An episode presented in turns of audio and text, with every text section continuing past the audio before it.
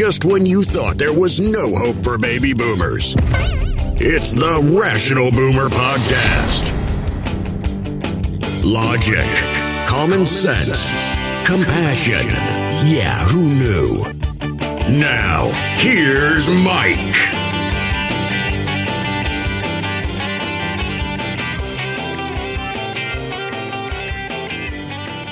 We are back on the Rational Boomer podcast. Hopefully, your day is going well. It is Thursday. Been kind of a messy week so far. A lot of things to talk about that, and we'll get to that shortly. Of course, next week is going to be an absolute joyous shit show. The J6 committee is going to come out on Monday and have a hearing, kind of wrapping things up with their investigation into the insurrection on January 6th. They're going to do some voting on what they're going to release. It's pretty much going to be a formality, maybe discuss some of the evidence and some of the witnesses, and then they are going to make some criminal referrals and uh, we expect Donald Trump will be one of those referrals. Now, as I said yesterday, referrals don't mean automatic indictments, these are just suggestions by Congress to the Department of Justice. They will get a lot of information from the J6 committee, and they will get the recommendations from the J6 committee. But when it comes to handing out indictments, that decision will come by way of Jack Smith, the special counsel, and Merrick Garland, the attorney general. And I think you can expect some indictments too, but we'll have to wait a bit to see what happens there. They might even be waiting till after the J6 committee finishes before they do the indictments. And and Monday is the day they will make their final report. But on Wednesday of next week, they are going to release the evidence they've compiled the witness testimony, the text messages, the email messages, the documents of all sorts. And they're releasing all of them. Every fucking shred of them they're releasing. So this is going to be very compelling. As I've said before in a previous podcast, it's going to be a feeding frenzy out there. Once it's out there and available, the media is going to latch onto this and go through it very quickly a lot of people doing podcasts, blog posts, TikTok, Facebook, Instagram. Everybody will be looking at all of this stuff. So you'll hear it from a bunch of different angles.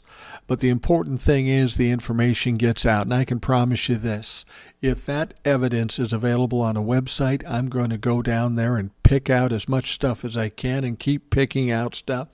I'm going to go through it and I'm going to present it to you in the most specific uh, form I can possibly do. I get people talking to me a lot about distilling things down and, and delivering it simply. And I'll tell you where I got that from. Years ago, when I was kind of training to go into broadcasting, we're talking about the late 70s, I had a teacher who told me something, and it stuck with me forever this teacher said, You're in broadcasting now, and your job is to communicate, not to impress people with your vocabulary or, or making your presentation this huge flourish and make it, uh, you know, just hard to understand. Your job as a communicator or a broadcaster is to tell people what you want them to hear and make sure in a no uncertain terms that they understand what you mean. And there was kind of a contradictory guy to that premise back in those days. There was a sports announcer named Howard Cosell. Now Howard Cosell had a uh, had a, uh, a trait where he had a very big vocabulary and he used it extensively and he told these huge convoluted stories. And I never was a fan of Howard Cosell. He's an icon of that era and of sports, but I never liked him because it seemed so arrogant the way he talked. And uh, this teacher told me, he says, you don't want to do that. Now, for whatever reason, it worked for Howard Cosell. And that's what I told him. I said, Howard Cosell does it. It works for him. And he looked at me and he says, Well, you ain't fucking Howard Cosell. And he had a point. I was not. I was a kid. So, with that lesson, I've always tried to kind of bring things down to the bottom line and be able to describe them at that point. And that's what I do. Not only for you, but as I said in the previous podcast for me, I need to really understand things if I'm going to explain it to you. And the only way I can understand things is if I make it simple for myself. That's something I've learned in my life too, now that I'm 62 years old, having gone through all the things we all go through having houses, having kids, buying cars, buying boats, and doing all this stuff. Now at 62 years of age, I live in a condo. Uh, I kind of do what I want, but I have far less things than I once had. I have far less to worry about.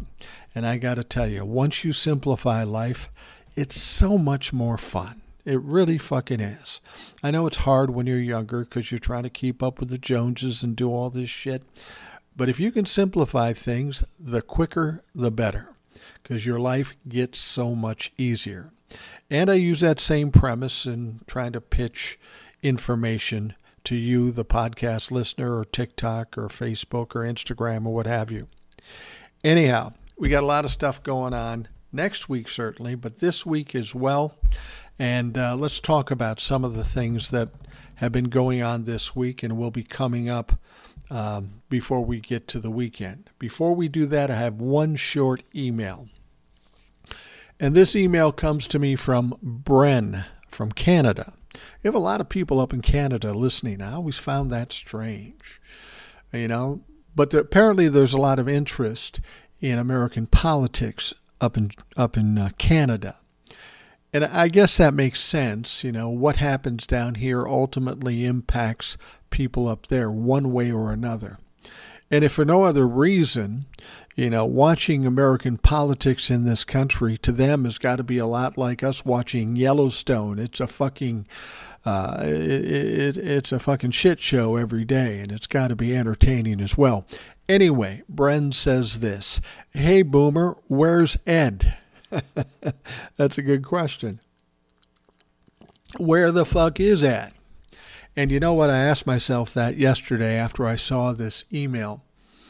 And I thought, yeah, you know, it's weird. I haven't heard from Ed recently. He hasn't been on the show for a while. I need to kick him in the ass and see what's going on. Now, of course, we had the holiday with Thanksgiving. He was out of town. I was out of town at different times. So uh, we didn't connect up. So yesterday, after getting this note from Bren, I sent him a text. I said, "Dude, where are you? You have time to record tomorrow?"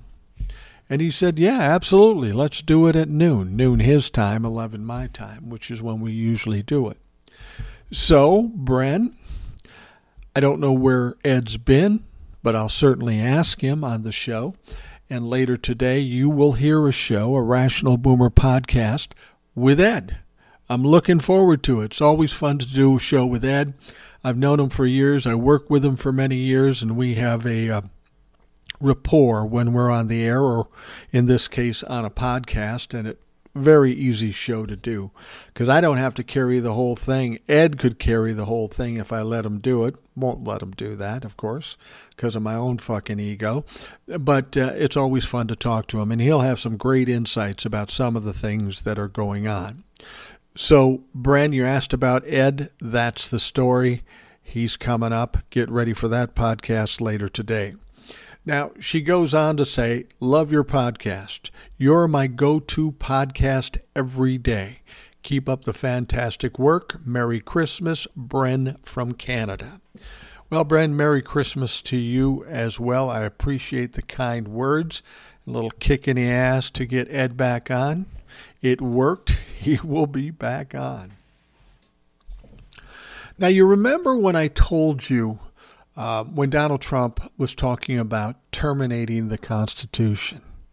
People thought, yeah, this is a crazy fucking thing for him to say. It really caused a backlash on him, it kicked him in the ass. I said, you know, Donald Trump's in a position now where things are not going right. People of the Republican Party are stepping away from him. Evidence is coming out every day. He's getting closer to indictments. The J6 committee is probably going to refer him to the uh, criminally to the uh, DOJ. And I said, when people like this get in these situations and their normal strategies don't work anymore. They become unhinged, they flail around, and they will do and say pretty much anything. Even if it sounds crazy, they will fucking do it. and uh, as predicted, that's what Donald Trump is doing. And yesterday he came out with something that is pretty crazy, uh, a little mysterious, but so goddamn entertaining. I have to laugh every time I see Donald Trump end up on television. So, anyway, former President Donald Trump teased an upcoming announcement with a superhero themed video yesterday baiting his Truth Social followers with a promise of a major announcement the following day, which is today. I heard it was 11 a.m. I'm presuming that's Eastern Time, which would mean 10 o'clock here Central Time. But he's got a big announcement. Now, in the 15 second clip, the 76 year old Trump told viewers that America needs a superhero. And then you had these big superhero music going on the screen.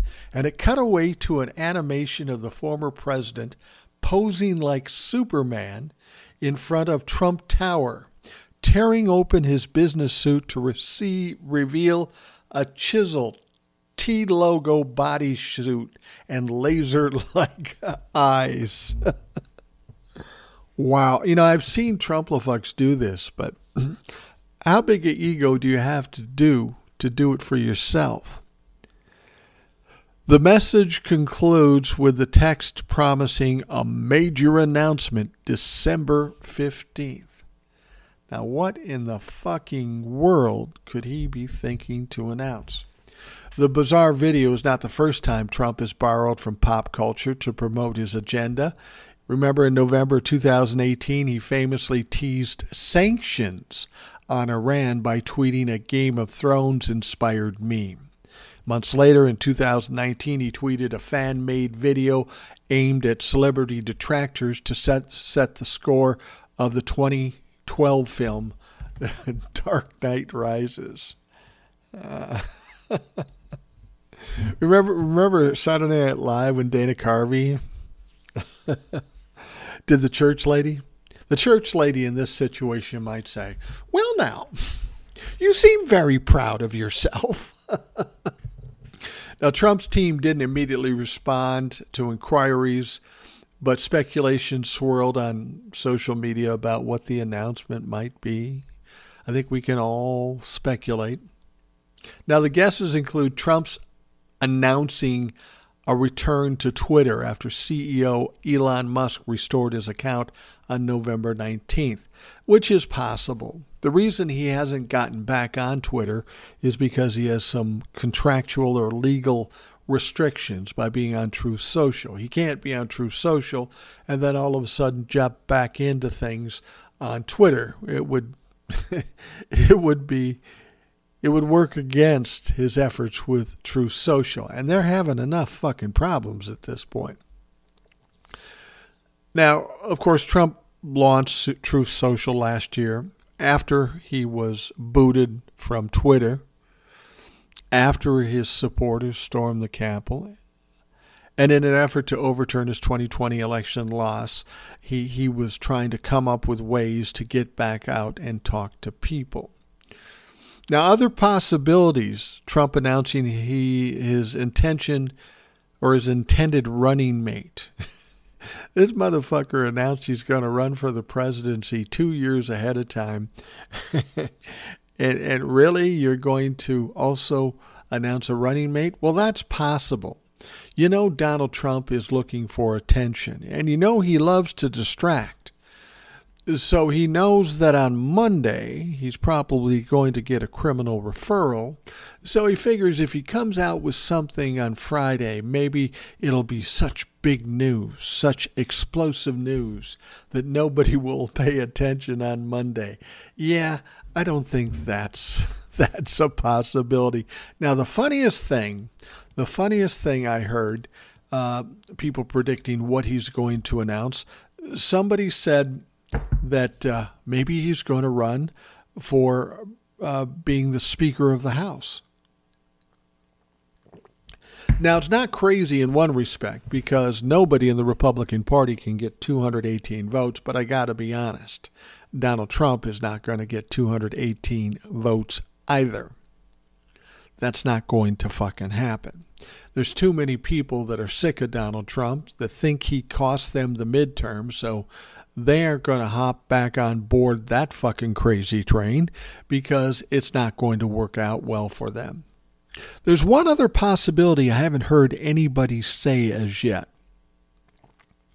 We know that Mike Lindell is running against Ronna McDaniel to be the head of the RNC.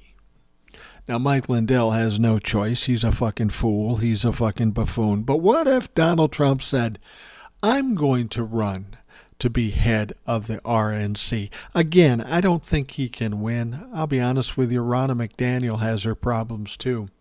But what is Donald Trump going to do? Now, another thing that's conceivable with Donald Trump and his big announcement is that it's ridiculous and it's anticlimactic and it's just fucking stupid. That's an excellent chance for that. But I got to be honest, I'll be sitting waiting to hear what it is. Because if it's nothing else, it will be fucking entertaining. and it'll be yet another thing to make fun of Donald Trump over. I'm looking forward to this. It should it should be very fucking entertaining.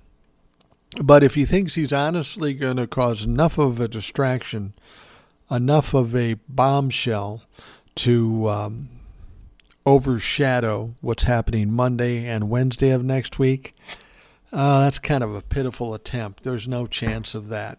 That's going to be the big news next week, and the news is going to come out and it's going to keep coming. I mean, they had a million documents. This shit's going to keep coming out. The media is going to go through it. Everybody's going to go through it. And every day there will be new shit coming out about what happened with Donald Trump during the insurrection and prior to the insurrection and after the insurrection. So Donald Trump may be trying to cause a distraction but he's not that interesting anymore. More and more people don't give a fuck. Just a small faction of people, his base, care enough to really pay attention or be distracted by whatever it is he fucking offers. It's just it's just hilarious to me that he does this little 15 second thing and he has this cartoon character Donald Trump with a T on his chest and of course he's in he, he's he's uh, in perfect shape, this sculpted body. Donald Trump is a fat tub of shit. now, before you say, Mike, you shouldn't body shame, listen to me. I'm 62 years old. I'm not in the best shape. And I think the rule is I can body shame somebody if I own up to the fact that my own body isn't exactly in the peak condition. Since he and I are kind of in the same realm, he's, yeah, but he's dumber. I think I can make that observation. And I do. He's a big tub of shit. He eats Big Macs all day. He's 76 years old. And uh, if nothing else stops him, a fucking clog in one of his arteries is bound to stop him at some point in the next couple of years. Let's talk more about Donald Trump. Everybody says to me, Why do you keep talking about Donald Trump? Why don't you just let it go? No, bitch. Donald Trump still pretty much leads this Republican Party. Oftentimes, he leads the narrative. He is still a danger to this country. And until that danger is extinguished, I'm going to be talking about Donald Trump. Now, just weeks after touting a new super PAC to help Republican candidates in the November midterms, Donald Trump wound up spending just a fraction of the 100 million he had available, and he hoarded the rest for his own 2024 presidential run. Well, there's a big surprise. Donald Trump collects a bunch of money, says he's going to help his buddies uh, in the midterms, And then he just gives a fraction of it to those people. They don't win, so he was of no help there. And he's hoarding the money for his own presidential run. Now, I question that. How much of this is he going to pocket? Sure, he could get uh, in trouble legally if he pockets all this money. But that crime is so minimal compared to all these other crimes. Who the fuck cares? He might as well stuff that hundred million in his pocket because it may be the last hundred million he has. Now, the former president in October transferred 60 million from his Save America leadership PAC to his Make America Great Again super PAC, which was ostensibly created to boost GOP candidates in tight races. It collected another 9 million from an existing pro-Trump super PAC and 4 million from new contributions. Of that 73 million though, only 15 million dollars went toward electing Republicans in five Senate races, according to a Huffington Post analysis of federal election commissions. Remember when he was um, fundraising for Herschel Walker. he was he was asking people to give money to the Herschel Walker campaign. We got to make Herschel win. Except when when you made the donation, at that point it was split up. Ninety went to Donald, ten went to Herschel. What a fucking scam! What an absolute scam artist. And you know we should fucking know this. Um, he didn't help Herschel Walker much at all for his runoff. A full $54 million remains available for the Super PAC's new stated goal, helping Trump win back the White House.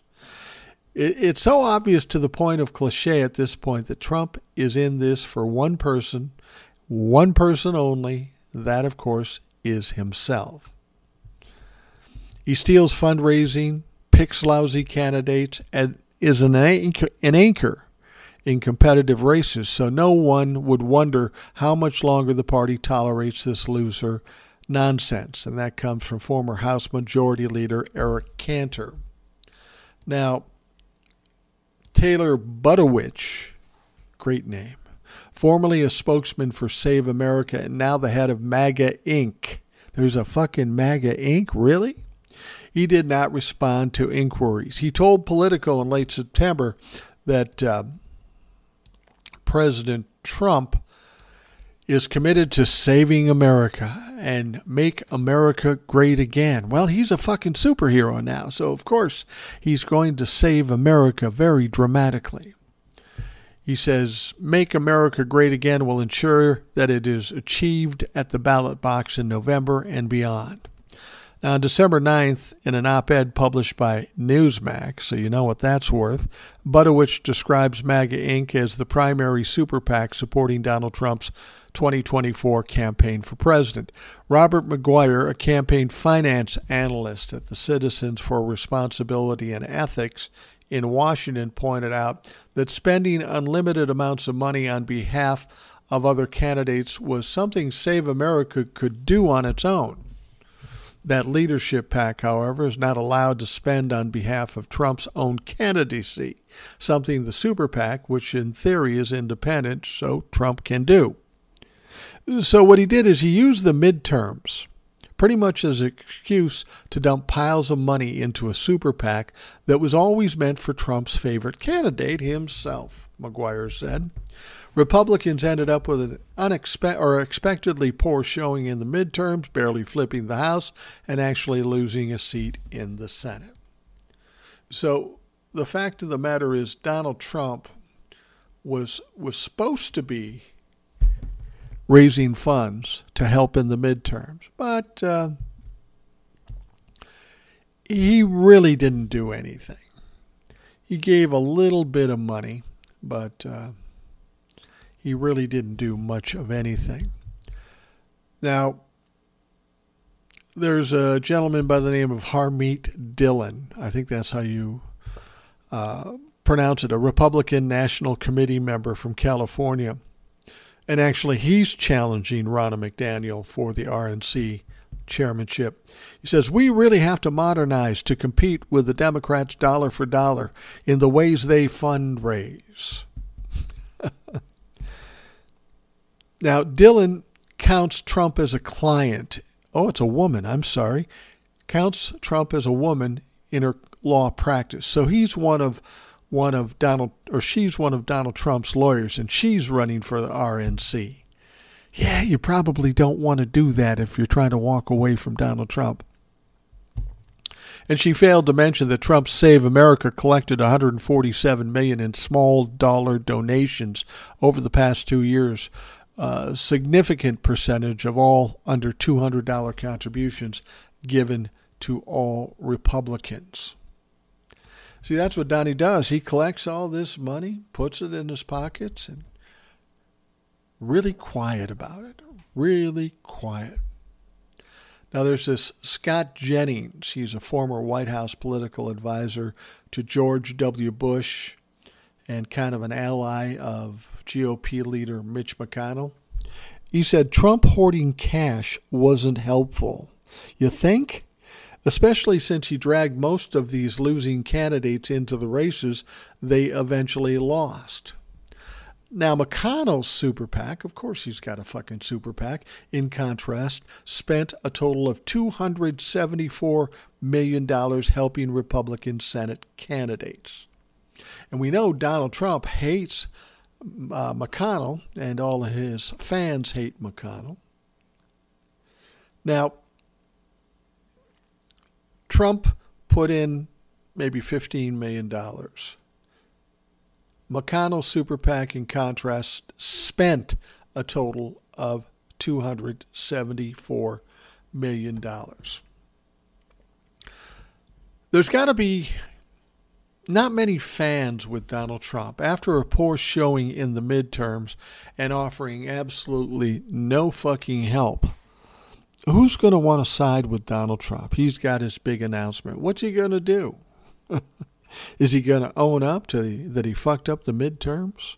Is he going to turn himself in? Is he going to confess? Well, of course, none of that is going to happen. It's going to be some ridiculous statement. It's probably going to be offensive. And I think there's an excellent chance he'll implicate himself in another crime because that's just what Donald Trump fucking does. Donald Trump is a selfish man. And this is why I don't understand why these base people think he's such a um, benevolent guy, that he's their Lord and Savior. Because he is clearly one of the most selfish humans on the face of this earth. It's all about enriching him, it's all about self aggrandizing him. It's not about helping out the cause. And by him not helping out the cause, him being the leader of the Republican Party, you see what happens in the midterms. For all intents and purposes, of course, the Republicans should have won big in the Senate, won big in the House, because that's always the way it goes. But they made all kinds of mistake overturning Roe v. Wade, all the bullshit they did, and standing by Donald Trump when his um, value was starting to fade. They made a lot of a lot of mistakes, and of course, Ronna McDaniel was the leader of the RNC at the time. Kevin McCarthy, the minority leader in the House. You have those kinds of problems and those kinds of failures. You have to look at your leaders and maybe switch up the leaders. It's kind of like a football team that keeps losing. You can't fire the entire team, so you fire the coach. And that's likely what's going to happen here with the RNC and even Kevin McCarthy in the House. That's why he's going to have such a tough time becoming the Speaker of the House. But my God, the possible replacements Mike Lindell for the RNC, God knows who is Speaker of the House. We've got Trump's lawyer who wants to be leader of the RNC. And if none of them beat Ronna McDaniel, Ronna McDaniel is a Trump-la-fuck in her own right. So the Republicans, if they really wanted to change things up and starting start to win elections, they need a little bit of better leadership. They need to get rid of Ronna McDaniel. They need to get rid of Kevin McCarthy. These two have fucked them over and why they were embarrassed during the midterms. The buck has to stop with them. I mean, there are many other reasons for it, but they allowed the Republican Party to go down this rabbit hole with Donald Trump and all this ridiculous shit, overturning Roe v. Wade and such. They stood behind it. They were all for it. So they made the wrong choice. And they deserve to be sent packing. And they will. But it sounds like whoever they want to replace them with is just as bad, if not fucking worse. All right, let's take a quick break and we will be right back. This episode is brought to you by Shopify. Forget the frustration of picking commerce platforms when you switch your business to Shopify, the global commerce platform that supercharges your selling wherever you sell. With Shopify, you'll harness the same intuitive features, trusted apps, and powerful analytics used by the world's leading brands. Sign up today for your $1 per month trial period at shopify.com slash tech, all lowercase. That's shopify.com slash tech. Well, we all remember this phone call Donald Trump made to Brad Raffensperger, the Secretary of State of Georgia.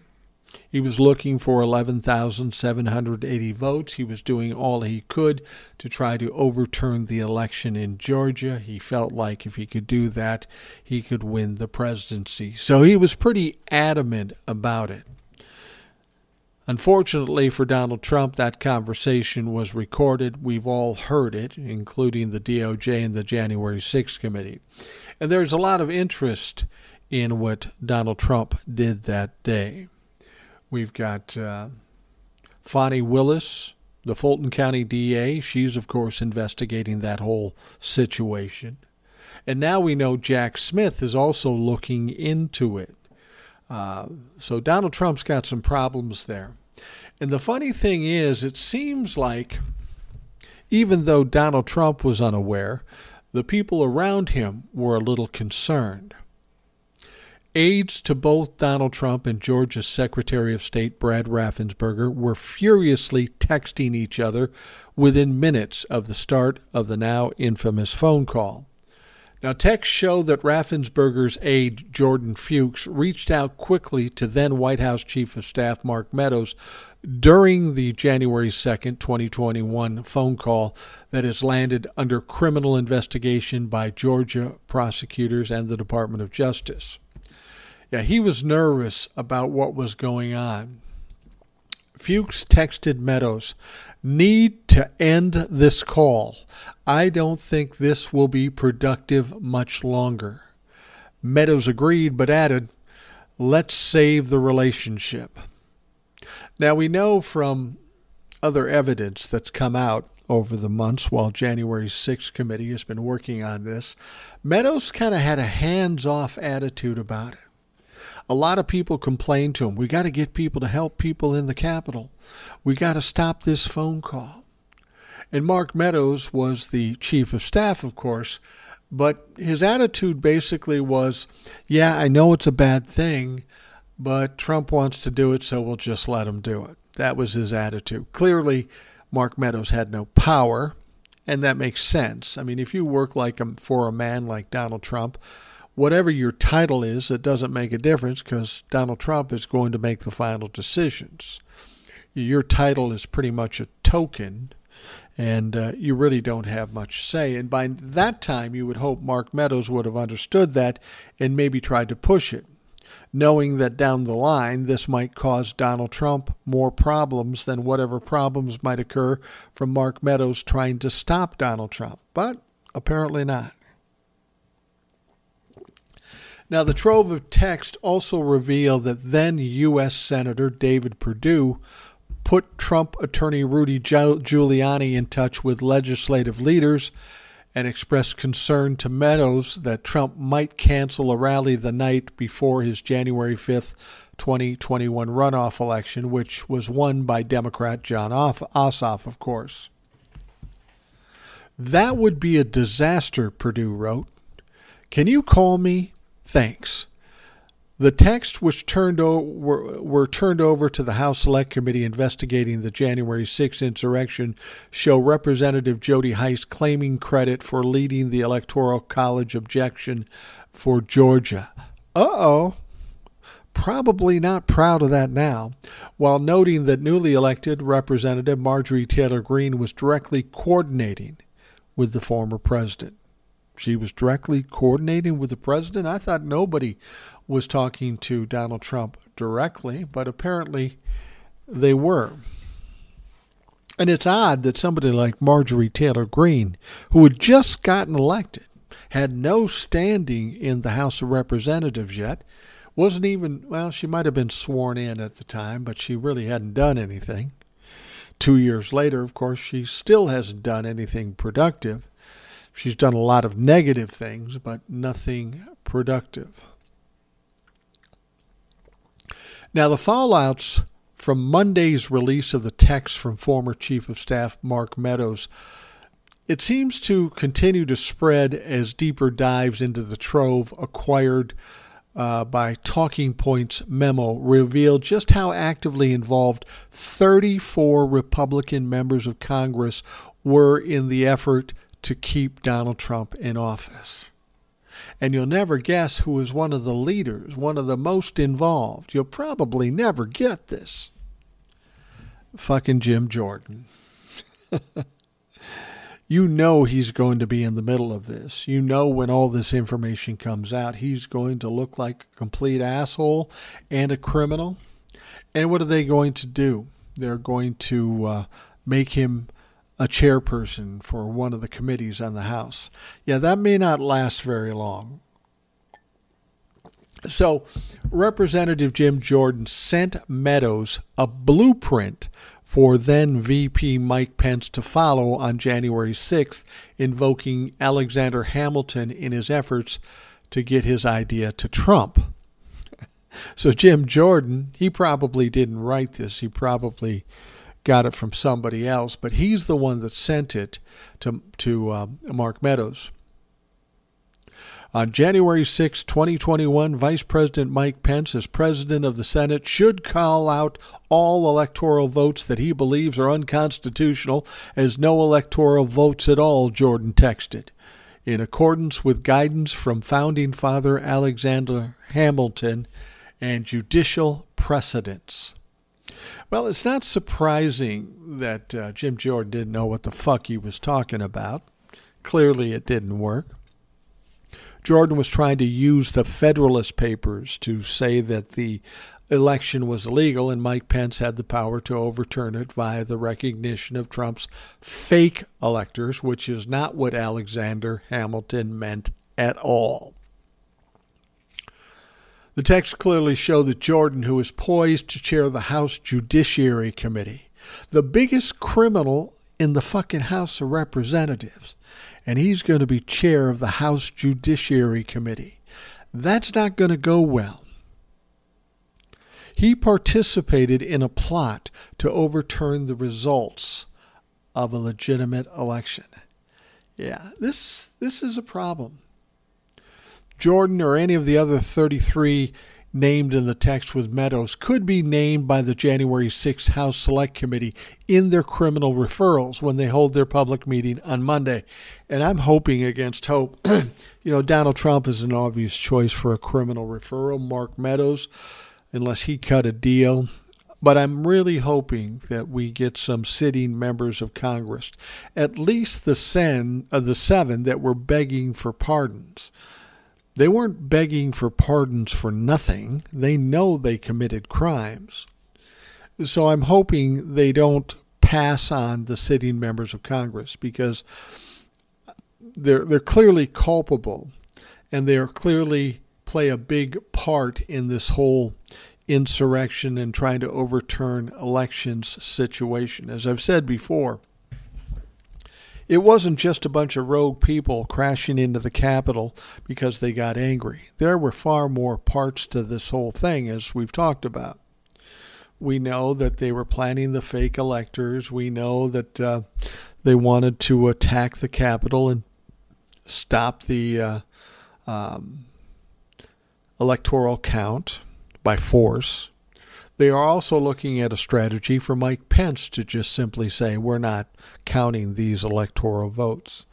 And while all that's going on, of course, you've got what's going on in Georgia and Pennsylvania and Arizona, where Donald Trump himself is trying to overturn elections there. They were pretty furiously trying to stop Joe Biden from being um, put in office, in the presidential office, the Oval Office. But of course, they fucking failed. They always fail. And I've said this before how in the world does a group who holds power in the Oval Office, the president, who holds power, enough power in the DOJ, who holds power in the Supreme Court, and has all kinds of power in the House of Representatives and the Senate. How is it they fucking failed? I mean, we're thankful that they failed. We're we're we're appreciative that we're not going through that shit. I mean, we're going through enough shit already. But how is it they failed? That's got to be fucking embarrassing. And since we're talking about embarrassing, who's more embarrassing than Roger Stone? This is a good one. if you wonder if Roger Stone is a conspiracy theorist, well, this will put that question to rest right here. Now, see, Roger Stone claimed on, a, on Sunday that a demonic portal opened up above the White House right after President Joe Biden moved in. And it is, vis- it is visible for those who are looking for it.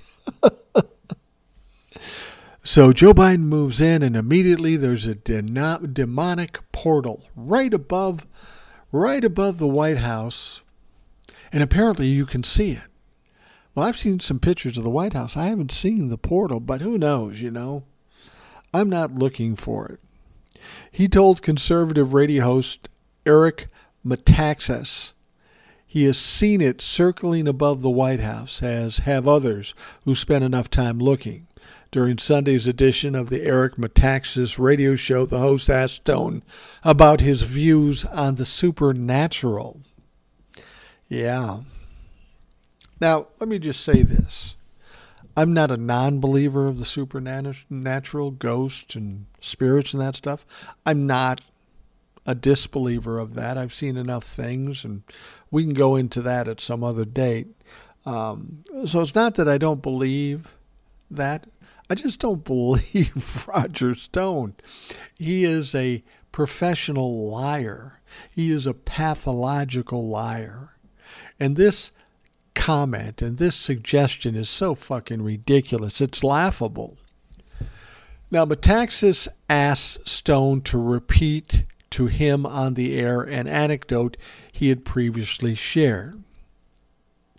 So, Stone says, I think that a portal, a demonic portal, opened up above the White House around the time that the Bidens moved in, Stone said. This was brought to my attention by a Christian who lives in North Florida, who sent me a bunch of documents and also a bunch of notations from the Bible about portals. Stone said he first expressed skepticism, which Metaxas praised him for. Stone said, So I was skeptical about it, but I look at the photos. Also, there's a live cam where you can actually see in real time. And there does appear to be something above the White House. At first, you say, oh, maybe it's a reflection. Maybe it's an aerostat balloon. Maybe there's a logical explanation. Stone said he phoned a friend of his who is a police officer in Arlington, Virginia, and asked him to investigate. Uh, yes, officer, would you please check out a demonic portal over the White House? Let me know how that goes. He called me back about two and a half hours later and says, You're not going to believe this, but there's definitely something there. Other people were there photographing it. Stone said he was told, Oh, I bet that's true. We should call this guy. You notice he didn't give the name. Put this guy in front of a camera and ask him if Roger Stone did in fact call him, and if in fact he believes there's a de- demonic portal above the White House. You know, it's funny with these guys. They just pull shit out of their ass and they will say anything to push along their agenda. They feel like it's okay to lie for the greater good, which is whatever they want to happen. Now, Stone said if one zooms in on whatever is floating above the Biden White House, it can be seen swirling like a cauldron. I love this. I got to see this video. I'm going to look for this video and see if it really does. Now, whether it's photoshopped or fucked around with, who knows? It almost would have to be. The host asked why the media has given no coverage to the portal. Stone responded, The media doesn't cover a lot of things that are true. yeah, of course. The media is hiding this. How come Newsmax, um, OAN, and Fox aren't reporting it? They're on your side, aren't they? So, anyway, apparently there's a demonic portal over the White House, has something to do with Biden. And uh, Biden is apparently a demonic sorcerer, and this is why we must get him out of office. You see how this all ties in? They got this crazy fucking concept, this crazy story. And earlier in the show, I talk about Donald Trump portraying himself as a superhero. We need a superhero. So, of course, that superhero is Donald Trump. the 77 year old pants shitting, Big Mac eating guy is the superhero. It kind of reminds me.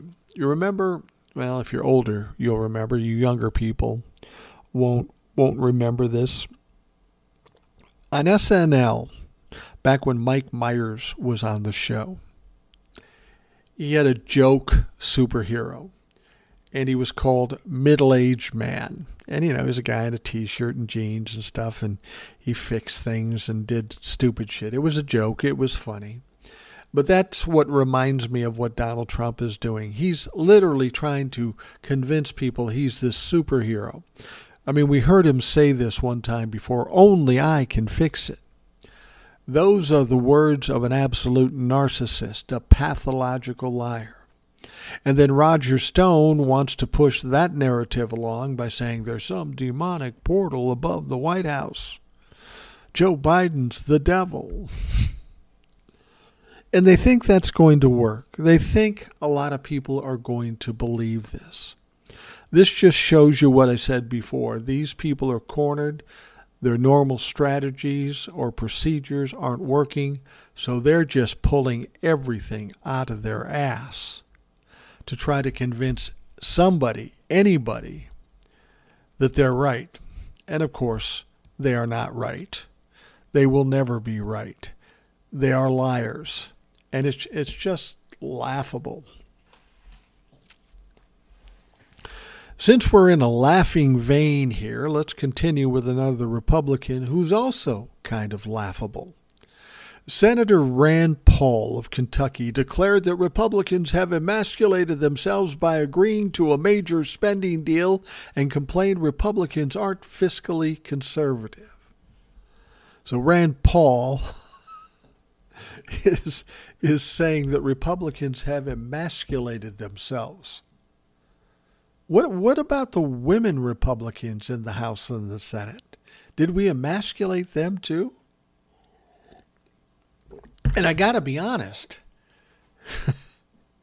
what was more emasculating than Rand Paul getting his ass kicked by the neighbor? I'm just saying. Now, Tuesday night, leading congressional Democrats and Republicans agreed on a framework to fund the government through most of 2023 the House is expected to vote on the measure Wednesday night, tonight. And what they did was they extended it for seven days. They're giving them another week to do this because, of course, the Republicans want the country to shut down. They want the country to shut down so uh, they can start picking apart Social Security and Medicare and all that sort of stuff. The fact is is regardless of how tough it seems they are going to get this deal done. They always get the deal done.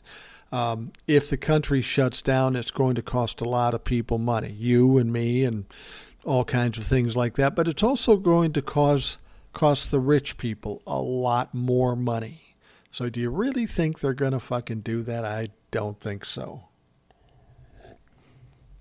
now, some Republicans have called on their leadership to wait until the next Congress convenes when when of course the Republicans have control of the House.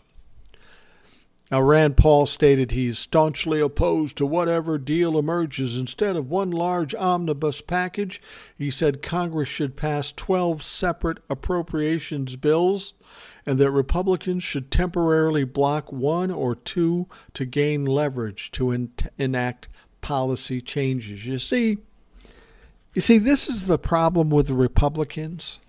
You shut down the government, and it's going to cause huge problems in this country, financial problems in this country.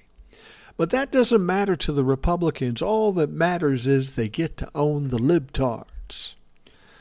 See, the problem there is their job is specifically to work for this country and work for the people in the country. Instead, all they care about is their own benefit. Now, this brings up upon us the lie that Republicans really are fiscally conservative. Um, the Democrats aren't. They will not pretend to be fiscally conservative. Not one of them up there gives a darn about the debt. Paul noted that all it would take to sink the spending bill is 41 Republican votes, which would be enough to block cloture to advance it. It would take 41 votes, he averted or he averred. If 41 of us said no and held our ground until there was a compromise, we could force Democrats to reduce spending. We have completely and totally abdicated the power of the purse. Republicans are emasculated. They have no power, and they are unwilling to gain that power back. Well, let's be honest. When you've had the power, you fucked it up. So why should we give you the power back? Kudlow, he agreed with Paul and asked what the GOP stands for. Kudlow said, I mean, what do Republicans actually stand for? This has something to do with the disappointing midterm election results. Are Republicans reliable? We need lower spending. We need less government. We need lower taxes and regulations. We need a growthier economy. They always talk about a smaller government. But when Donald Trump was in office, the government grew. it's it's it's unbelievable to me to me that they say they want one thing and they do the other. And somehow, some way, Republicans believe that bullshit. It's absolutely ridiculous. I'm going to tell you this right now. In spite of the fact that uh, the Republicans technically have a small majority in the House of Representatives, it's not going to go well for them. As I've said before, they're too divided. There are people that want to stick by Donald Trump and all the MAGA policies, but there's a lot of people that want to step away from it. They don't want to be lumped into that group, especially since it's a sinking ship now. So they're going to have to do something. They can't just not vote. They're going to have to vote for things that they've compromised with the Democrats. I'm convinced of that. That's the only possible way they're going to get away from Donald Trump and the MAGA fucks. They're going to have to actually accomplish some things in this country over the next two years if they hope to have anybody uh, compete for president in the 2024 election. They're just they're just going to have to. I mean, we'll see what happens, but once they take control on January 3rd, I think they believe that all of a sudden we got the power, we're going to do all kinds of crazy shit. No, you're not. No, you are fucking not. Because it still has to go through the Senate. The Democrats have the majority, 51 seats in the Senate. Nothing is going to get through unless the Democrats want it to get through. So don't get so cocksure here. You're not really in that good a shape. Now I bring this next one up because it's you know it's kind of tied to a lot of us that listen to the podcast and of course me because I do TikToks. The Senate on Wednesday unanimously approved legislation that would ban the use of TikTok. Before you get excited, let me finish. Ban the use of TikTok on government phones and devices as part of a push to combat security concerns related to the Chinese owned social media company. The No TikTok on Government Devices Act, introduced by Senator Josh Hawley, Josh the insurrectionist Hawley, who may be getting a criminal referral, was passed via unanimous consent late Wednesday, meaning that no member objected to the bill. The proposal would prohibit certain individuals from downloading or using TikTok on any device issued by the United States government corporation. Now, some people will hear that and say, oh, they're banning TikTok. No, they're not banning TikTok. They can't get away with that yet. They are banning it on any government devices. Well, let's be honest here. If I've got a U.S. Senator or a member of the House of Representatives or a president for that matter, why would they have TikTok on their government device? No, of course not. I mean, if you and I worked for a company, any company, a private company, and they gave us a cell phone, would we download TikTok on our company phone? Well, no, of fucking course not. You know, this is just something they're saying to make it look like we're fighting against TikTok. And why? Why are they so worried about TikTok? They're worried about the spying from the Chinese. Now, I don't know if that's a thing or not. But I tell you what they're really upset about. They're upset about how news travels so quickly on TikTok. You got people like me and some of the other people's talking about politics, and all of a sudden, this stuff that was always kept under the under the radar is now getting out there. They want to somehow limit that feed of information. Well, it's not going to work because even if they ultimately shut down TikTok, which they won't, there'll be some other angles. There's Instagram, there's Facebook, there's new concepts that are coming. We know that Jack Dorsey, who created TikTok and is no longer part of TikTok now that fucking Elon Musk took it over, is working on a new social media platform. He did pretty well with Twitter, so I'm guessing whatever he's coming out with uh, will be the next hot app. So they'll never be able to shut the um, the delivery of information down. But it's something they can say, yeah, we did something. We banned TikTok on all government devices. Fuck you. Who cares? The move comes as state governments, especially those led by Republicans, have taken steps to limit the use of the app on state owned devices. Thirteen states overall have taken action against TikTok, which is owned by ByteDance, a Beijing owned entity. Eleven of those actions have taken place since the beginning of the month. Now, what they're trying to tell people is that TikTok is kind of a Trojan horse for the Chinese Communist Party. Oh no, really? Chinese have to come up with an app to get what they want out of uh, America? They don't have to fucking do that. All they have to do is call Donald Trump and say, hey, I got $10 million. How about a document? That's all they fucking have to do. It's a major security risk, they say, to the United States, and until it's forced to sever ties with China completely, it has no place on government devices. I agree. Why would you put them on government devices? But that doesn't ban the app. They say it's time for Joe Biden and the Democrats to help do the same. Now, this isn't a done deal. The bill still needs to pass through the House and then signed by President Biden to become law.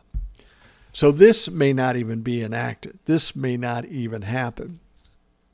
That said, it can happen in the states. In Alabama, Governor Kay Ivey said in a memo on Tuesday that data collected by TikTok could be subject to Chinese laws and allow it to be shared with the Chinese Communist Party. A group of 15 Republican state attorneys general also called on Apple and Google this week to increase the age rating for the app. they were screaming about inflation, gas prices, and the border. And this is what they're worried about. The federal government has yet to take a single meaningful action to protect American users from the threat of TikTok, Marco, TikTok, Marco Rubio said in a statement about the anti-social CCP Act. This isn't about creative videos. This is about an app that is collecting data on tens of millions of American children and adults every day. Well, Marco, it's interesting that you would bring that up that the government has done nothing to protect American children and adults every day. Because while you're on the topic, we should remind you that with all the school shootings, the store shootings, the synagogue shootings, the government has also not done anything at all, nothing meaningful. Now, of course, there was a recent bill passed that Joe Biden put up and had to compromise the fuck out of it. But it didn't do much to help. It was just a starting point, and much like what they're suggesting here with TikTok, it's a token thing. It makes it look like we've done something. But of course, there have been shootings after that bill has been passed, so clearly it hasn't done anything. It's amazing to me that these people are so worried about an app but have no problem with a crazy 18 year old buying an AR 15. Come on somebody's got to cause them to address that fucking situation for Christ's sake. Now, of course, we were talking about this funding bill, and a lot of people are hearing that, well, they passed this short term funding bill. They think that was the end result. That was the end game. It was not. It was just another way to delay so they can take more time to make the decision on this. The House on Wednesday passed a short term funding bill to avert a government shutdown, kicking Friday's funding deadline to next week to allow lawmakers more time to strike a deal on spending for the remainder of fiscal 2023. So if they don't come up with a spending bill, if they don't raise the limit, then the government shuts down. That doesn't help anybody. The poor, the rich, the government, it doesn't help anybody. It's just the Republicans' attempt to own the fucking libtards. The continuing resolution passed 224 to 201 vote. It now heads to the Senate, where it must pass and be sent to President Biden's desk before midnight on Friday to avoid the shutdown. This doesn't make the bill law. This is just something to delay it a fucking week. Now, nine Republicans voted with Democrats in supporting the measure after GOP leadership urged rank and file members to oppose the legislation shortly after it was released. See, these people want the country to be shut down. Nothing good comes from that. It could be devastating to this country, but the Republicans do not care. All they care about is owning the libtards. Well, I wouldn't worry about this too much in every occasion when we've been in this situation before, and we've been in this situation with this Congress, it gets done. It gets done because there's really no other choice but to get it done. It's basically saying, um, the Republicans are basically saying, whatever money is spent, we're not going to back it now. And a lot of that money that was spent was from the Donald Trump administration. So they passed all this stuff and they're fiscally responsible, but now they're saying, well, we shouldn't pay it. Makes no sense. There is nothing gained from shutting down the government short of owning the libtards. And this is who we have representing Republicans. People who don't give a shit about the country, only care about their own benefits, their own enrichment, and owning the libtards. Don't worry about it. It will get done by next Friday, and uh, we won't have to deal with it again for a little while, a year or two, or whatever it is. So, anyway, we're going to wrap up the Rational Boomer podcast. I want to thank you for taking time out of your day to actually sit and listen. That is much appreciated. A reminder coming up later today, I should have a podcast with Ed. So if you've been waiting for that, that's coming up here pretty quickly. I hope you have a great day, and we will talk to you again tomorrow. Thanks for listening to the Rational Boomer Podcast. Don't forget to subscribe so you don't miss an episode. We'll see you next time.